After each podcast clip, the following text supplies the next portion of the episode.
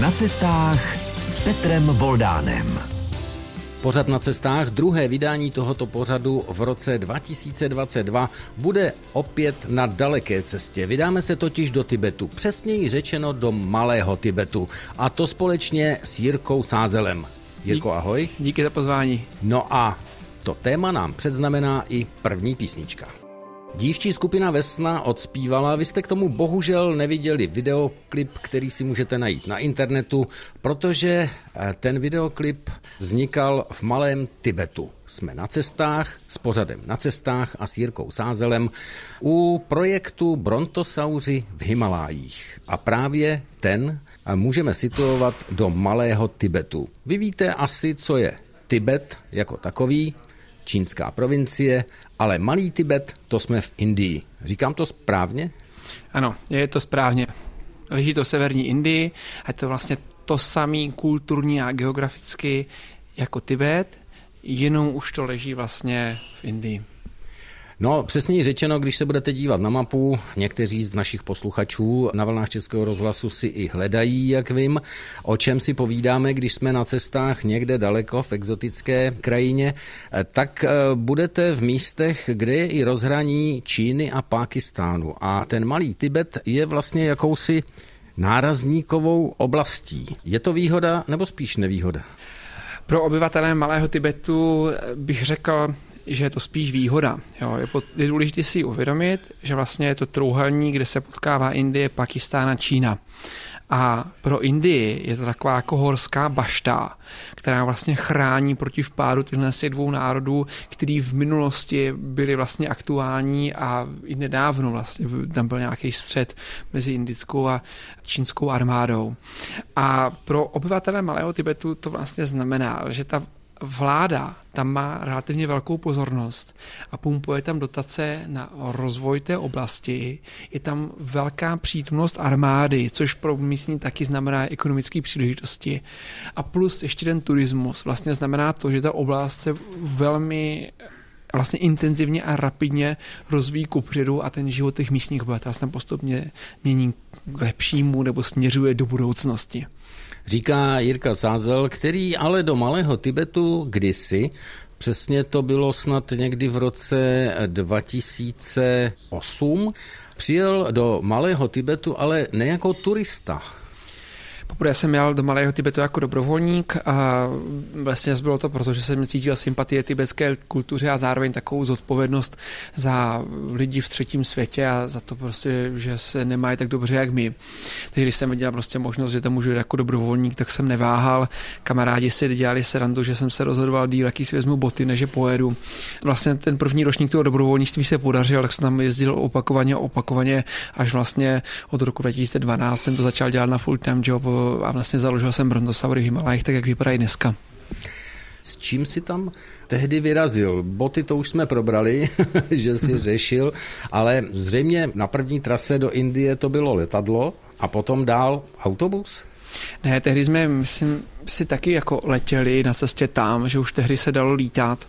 Já jsem třeba tehdy měl vloženě kapesní tiskárnu, kterou jsem jako zapojoval do různých solárních zdrojů, když jsme byli v těch odlehlých vesnicích a tiskal jsem fotky těm místním obyvatelům, takže prostě jsem měl čtvrtinu baťohu zaplácenou takovým blbým krámem, že jo, ale a vlastně potom se jako tak jako hodil a byl jako zajímavý obzvláštnění pro mě i pro ty místní obyvatele, jo, tak to bylo taková jako to jsme nakoukli do zavazadla, ale teď ještě eh, já musím dodat, že Jirka Sázel tam tehdy jel, pravděpodobně to tak ještě bylo jako student z fakulty stavební Vysokého učení technického v Brně.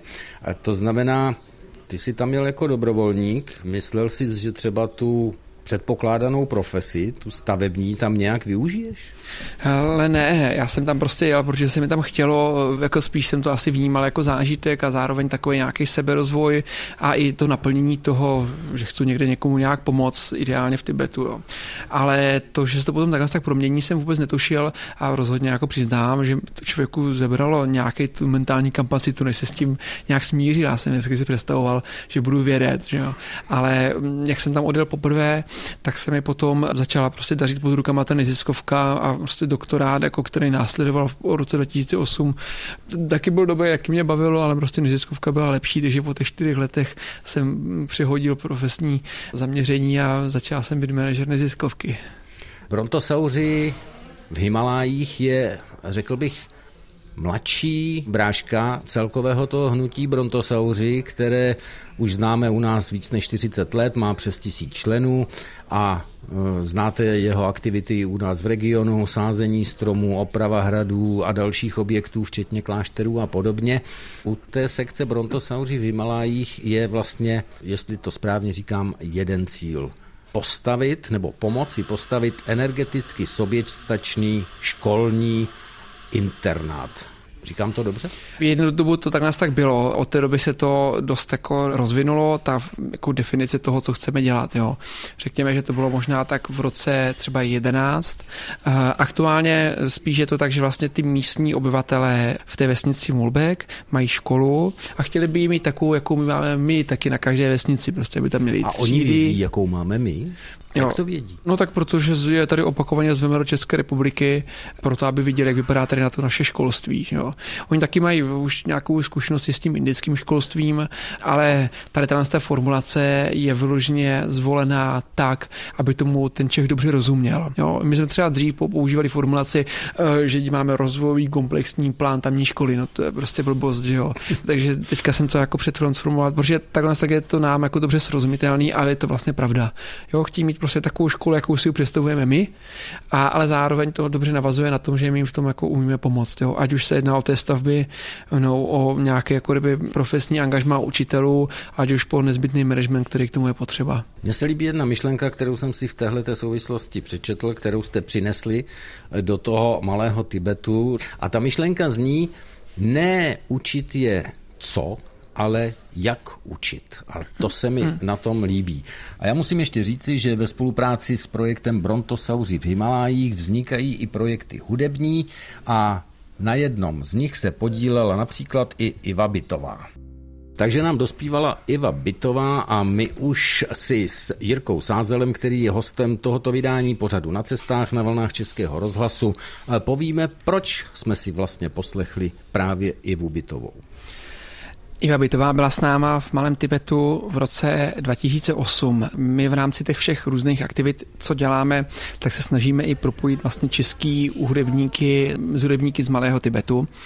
A s Ivou jsme se domluvili, že si zajedeme za nomády a vybereme se tam nějakého hudebníka, od kterého se zkusíme inspirovat a zároveň ho potom posuneme do České republiky, což se nám potom podařilo.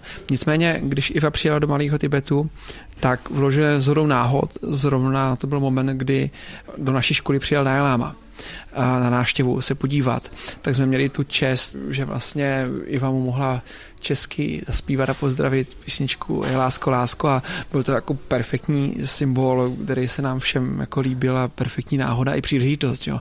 Protože on vlastně Dajalama tehdy měl naplánovaný nějaký termín cesty a ten potom zrušil a posunul ho a potom ho posunul ještě jednou úplně přesně na ten den, jako kdy přiletěla Iva.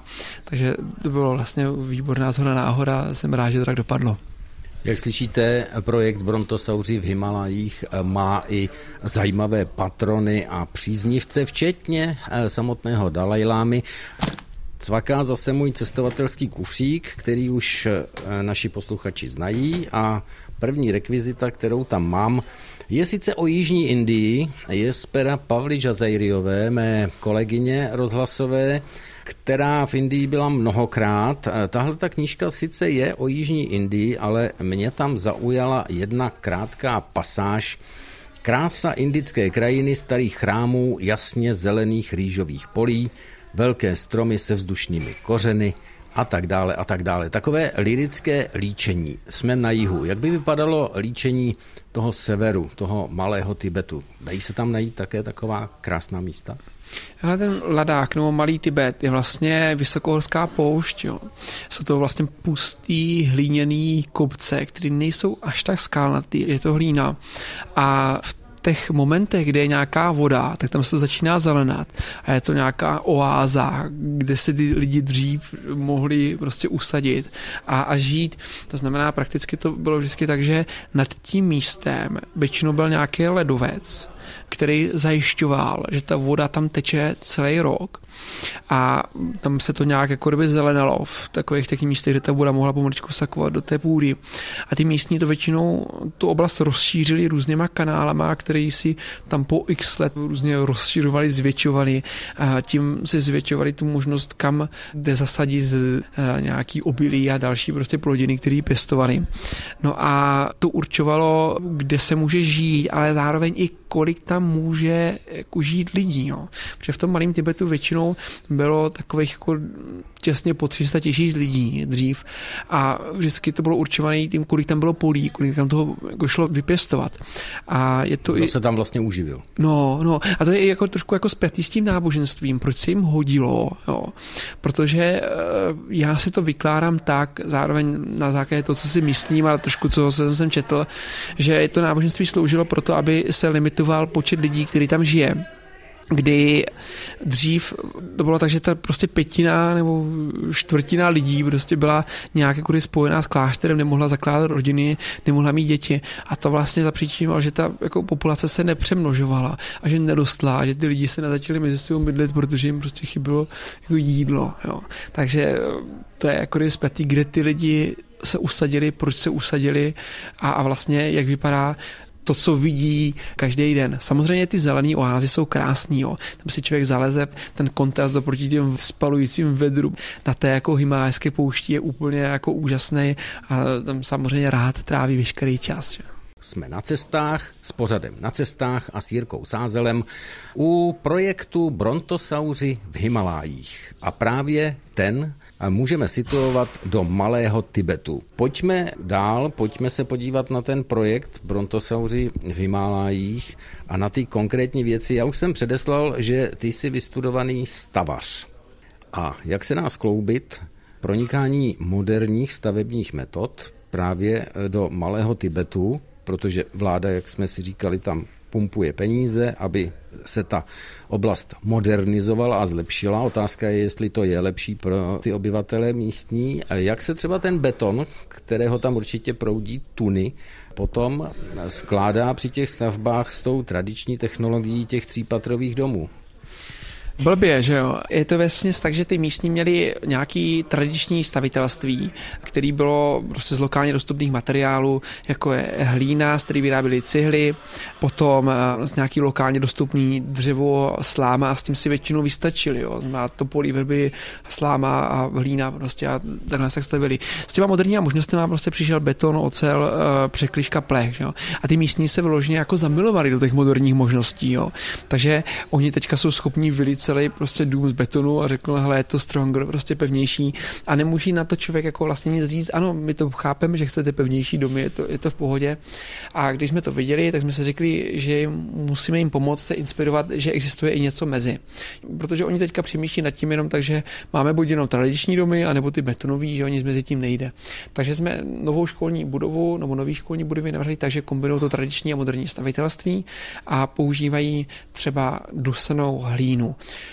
což je zjednodušeně vlastně to samé, jak beton, jenom tam člověk použije hlínu. Jo. Prakticky je to technologie, kterou oni používali ve 14. 16. století na stavení těch nejzásadnějších budov. To 14. 16. století byl takový golden age, jejich, jako, kdy vlastně ten ladak na tom byl dobře a do dneška tam člověk vidí, že ty budovy tam vlastně stojí postaveny tím vlastním způsobem. On je to technologicky náročný a my jsme jim v té původní fázi pomohli jim vlastně jako kdyby inovovat ty možnosti, aby ty moderní technologie se použily, takže jsme to vlastně začali už jako kdyby stavět tak, že, že je to potom jako pevná stěna stejně jak beton, ale zároveň je prodyšná, umí akumulovat teplo je z lokálních materiálů, takže levná a zároveň ekologická. Jo. My musíme pro zájemce, kteří by chtěli cestovat na sever Indie, připomenout a do takových výšek eh, jsme na cestách, eh, že to znamená, aby sebou měli nejenom to tričko do těch teplot někdy až plus víc než 40 stupňů Celzia, ale aby byli připraveni i dobrým zimním oblečením na teploty hodně i pár desítek stupňů do mínusu. Je to tak, jako v zimě tam je minus 10, 20 až 30 eh, stupňů Celsia, ale ta zima je suchá. Jo. To znamená, když jsem tam byl v zimě, tak ten dojem z toho vystoupení z letadla byl stejný, jak tady v Praze. Jo. Rozdíl je ten, že tam se člověk nezahřeje, prostě temperované místnosti nejsou jako standard. Oni většinou topí v kamnech proto, aby spíš zatopili, než aby tu místnost vyhřáli. Protože kdyby chtěli pořád vytápět, tak to většinou neutáhnou, že nemají tolik paliva, ať už asi nemůžou koupit tolik dřeva, nebo nemají tolik toho jačího trusu, nebo není tak výhřevnej. Jo, znamená, že ano, bývají tam na teploměru velká zima, ale prakticky to není až tak hrozný a v průběhu toho dne si člověk může vylízt na to slunko, který ho většinou zahřeje. Říká Jiří Sázel, duchovní otec hnutí Brontosauři v Himalajích, nebo řekněme třeba projektu, který pomáhá právě lidem z téhleté oblasti na severu Indie uvědomit si, v čem jsou jejich tradice, jak je mohou skloubit s tím nástupem globalizace, který ať chceme nebo nechceme, proniká i tam a proniká i do školství. Takže my teď, protože vím, že tenhle ten projekt má už tak trošku vztahy i do východu českého regionu, konkrétně do jedné ze škol a mateřských škol, tak my si teď dovolíme rozhlasovým způsobem přeskočit do Pardubic, protože tam funguje základní škola a školka klas. A tam také jezdí i učitelé právě z Malého Tibetu. Takže po písničce hurá do Pardubic. A jak jsme slíbili s pořadem na cestách, jsme si teď už odskočili do Pardubic. Jsme na cestách, jsme v Pardubicích, jsme v základní a mateřské škole Klas, což je škola několika jazyčná a zřizovatelkou téhleté zajímavé, trošku netradiční školy je Klára Svobodová. Dobrý den. Dobrý den. No a mě především samozřejmě zajímá, protože my jsme si odskočili sem, cestujeme dnes eh, s Jirkou Sázelem po Malém Tibetu, jak se stalo, že se propojil Malý Tibet a tenhle ten projekt zrovna s Pardubickou školou? No, asi s námi nějak zarezonoval výrazně. Dozvěděli jsme se o něm, myslím, asi v nějakém online prostředí. A Jirka nás i osobně navštívil a nakazil nás svým nadšením, takže to bylo něco, co i vychází z filozofie naší školy a to je v podstatě dobrovolnictví a charitativní činnost, ke který se snažíme naše děti vést. Já tady u vás ředitelně vidím mapu světa, u vás eh, ta cizina pro děti není vůbec nic neznámé. Jak oni už eh, mají představu o tom malém Tibetu? Vy jste tam zatím bohužel nemohli být a nemohli jste si vyzkoušet to dobrovolnictví eh, právě v té severní Indii.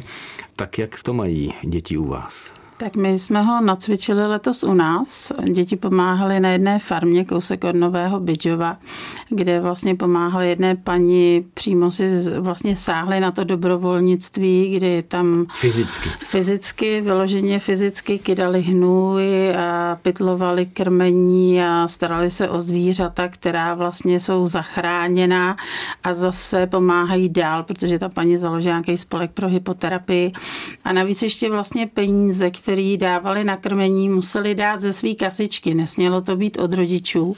A bylo tam i dítě ze třetí třídy, který dalo tisíc korun vlastně z vlastního nakrmení pro nějaký zvířata. Takže to bylo to dobrovolnictví, který si vyzkoušeli tady, protože jsou samozřejmě malí na to, aby odjeli do Tibetu a pro ty velký se chystáme na ten malý Tibet. Tak doufám, že vám to letos eh, konečně vyjde, ale vy jste ten Tibet tak trošku měli na návštěvě i u vás ve škole. Těsně jsme to stihli před covidem, protože jsme vlastně ten rok v létě měli odjíždět. Zástupci učitelů, rodičů a mě jako zřizovatele ale to se nepovedlo, ale navštívila nás vlastně jedna mniška, jedna paní učitelka přímo z té školy.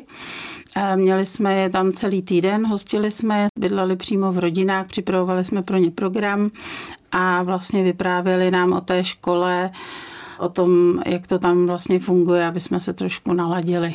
No vy tam pojedete, pokud to dobře dopadne, i s tím, že budete pomáhat nejenom asi fyzicky, ale protože jste škola, pojede asi i někdo z pedagogů. A jedním zvláštním problémem v Indii, a já už dopředu vím, že to by mohla být ta parketa, ve které chcete pomáhat, eh, tak to je výuka handicapovaných dětí. Tak já sahnu zase, jak už je zvykem v našem pořadu, do mého cestovatelského kufříku. Mám tady knihu, kterou jsem v dnešním vysílání připomínal s Jirkou Sázelem. Je to od mé kolegyně Pavly Jazajriové, sice o Jižní Indii, ale ono se dost věcí dá aplikovat i na ten sever, kde je ten malý Tibet. A mě tady zaujal právě jeden krátký úryvek. Rodiny mají hluchoněmé děti. V některých rodinách je takových dětí několik a rodiče se za ně stydí. Když mají pět dětí a dvě z nich jsou hluchoněmé, říkají, máme tři děti. Ty ostatní schovají a nebo je zapřou. Tak to jenom na dokreslení toho, proč jste asi vybrali, že jedním z těch prvků té pomoci by mohlo být pokus vysvětlit těm učitelům v Malém Tibetu, jak se třeba učí znaková řeč. To by bylo určitě krásné poslání. My máme tu výhodu, že moje bývalá paní zástupkyně je kromě učitelky češtiny také učitelka znakového jazyka a i její děti znakují, jakkoliv jsou slyšící. Zrovna tahle paní zástupkyně s celou svojí rodinou i se svými dětmi vlastně se do té školy chystá, takže věříme, že by je to mohlo zaujmout tak jako naše děti. Já tomu věřím také. Jsem moc rád, že jsme si odskočili z kavárny od Jirky Sázela, že jsme si odskočili z toho malého Tibetu do Pardubic, do základní mateřské školy Klas. Poděkuji teď už Kláře Svobodové a my se po písničce zase vrátíme zpátky k malému Tibetu a k našemu povídání v kavárně. A po písničce jsme zpátky v kavárně, kde si s Jirkou Sázelem povídáme o projektu Brontosauři v Himalájích. Co tam může člověk třeba zažít jako turista, pokud jde o gastronomii? Já sáhnu znovu do svého kufříku a mám tady z té Indie, no co dáte do kufříku? Tak já tady mám indické koření, ale tvoje zkušenost s indickým jídlem? Převážný spektrum těch turistů jsou místní turisté. Znamená, ono to na začátku, když tam při, jako jezdil, tak tam bylo prostě 80 tisíc západňáků, 80 tisíc jako domestic tourist Indů. Ale vlastně od té doby těch 80 tisíc západňáků zůstalo, jo. A ten zbytek do těch 300 tisíc jsou vlastně místní, lokální jako turisté. A tím pádem tomu nadbíhá uh, veškerá jako nabídka, ať už ubytování nebo jídla, co tam ty místní mají. A ty Indové jako neuvažují nad těma místníma, hele, vy jste jako buddhisti a my se jdeme od vás něco inspirovat. Ne, ne, ne, jako ne, pro ně to jsou zaostalí lidi z Himalají, na který si jdou dokázat prostě, jaký jsou oni indové, jo. A ty místní, proto aby měli kšeft, tak se jim vlastně přizpůsobují, jo. A teďka to prakticky vlastně tak vypadá i v tom stravování. Jo. To znamená jako tradiční jídlo, které oni mají, tak je eh, spíš prostě eh, založený nějaké jako by lokální mouce. Ale vlastně eh, z kterých většinou dělají různý typy polívek, jako zeleninových, s různýma typama nudlí, což je naprostá většina jako spektra jídla.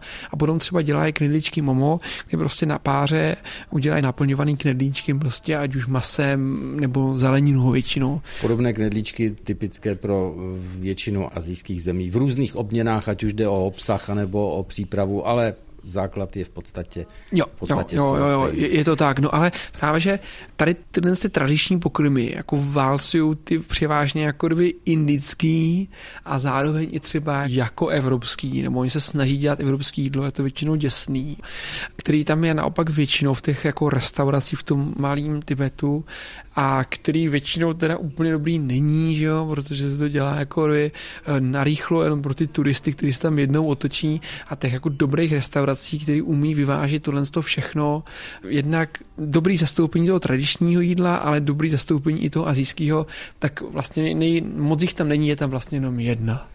No ten projekt Brontosauři v Himalájích, ten je hodně závislý na tom, jak eh, aktivní jsou dobrovolníci, patroni, přispěvatelé do toho projektu a tak dále. Mě zajímají hlavně ti drobní dobrovolníci, kteří se tam vlastně z různých koutů naší země eh, sjíždějí, pakliže to podmínky dovolí a pomáhají stavět ten eh, školní komplex, kde je i jakési vědecké centrum a tak dále.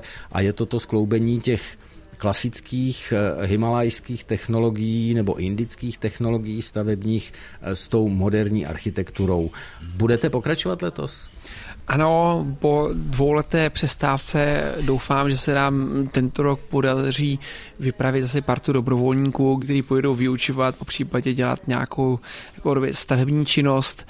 Každý rok se s náma jezdí takových jako 30 lidí na 14 dní pomáhat v průběhu letních prázdnin, kdy většina lidí prostě vyučuje tamní děti. Nějaká část dobrovolníků vždycky udělá nějaký jako drobný stavební projekt, který v průběhu 14 dnů zvládnou udělat, takže třeba prostě dětskou hopačku nebo něco takového.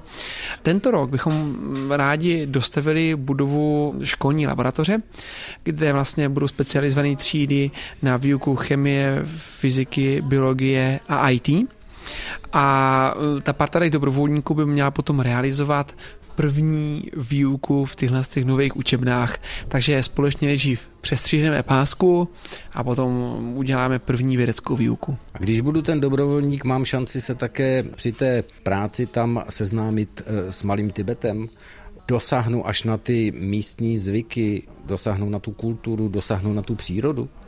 No právě, no, já bych jako hodlal tvrdit, že vlastně ten zážitek s náma je tak o 80% hodnotnější, než prostě je tam jako klasický turista. Jde nám o to, že když tam ty dobrovolníky pošleme bez žádné přípravy a bez žádné podpory, tak ono to jednak skončí většinou jako větším průšvihem než jako přínosem. A také jako má, má druhou stránku, že ty lidi se většinou mají omezené možnosti se o těch místních obyvatele něco jako rozvědět. Jo ale když tam jedou s náma, tak my se snažíme podpořit jednak tu přípravu toho dobrovolníka, aby tam byl připravený, ale zároveň se snažíme i, aby jako by nasál z té kultury co nejvíc může. Jo. A ty místní obyvatelé už to za těch 14 let s náma jako umí. Jo. To znamená, že oni nám tam společně s náma umí naservírovat prostě to nejlepší, co tam ty lidi za těch 14 dní můžou zažít. A prostě eh, my z těch lidí za těch 14 dní vyždímáme úplně maximum, oni potom úplně padnou na hubu vysílením a zážitkama, jako, který tam jako mají v průběhu toho pobytu, jednak z výuky s těma dětníma, ale nad různýma vesnickýma veselicemi, na který vezmeme po škole, že jo, nad tábořením eh, pod prostě u ohně pod čirým sluncem na takovým tom jako místním chozením na pětitisícovky, kdy vlastně to je takový jako výlet po škole, který tam místní kluci jdou dělat a čekají, že západáci už drží stejný tempo a, a tak dále, prostě jako široký spektrum prostě různých zážitků zážitků, který ten člověk zažije. Tak slyšíte. A začínalo to letním táborem v Malém Tibetu. Vypravili jsme se tam v dnešním pokračování pořadu na cestách s Jiřím Sázelem. Moc děkuji za návštěvu. A vás, eh, vážení posluchači, čekáme u přijímačů zase za 14 dnů. Loučí se s vámi Jirka Sázel. Hezký den. A Petr Voldán. Mějte se hezky.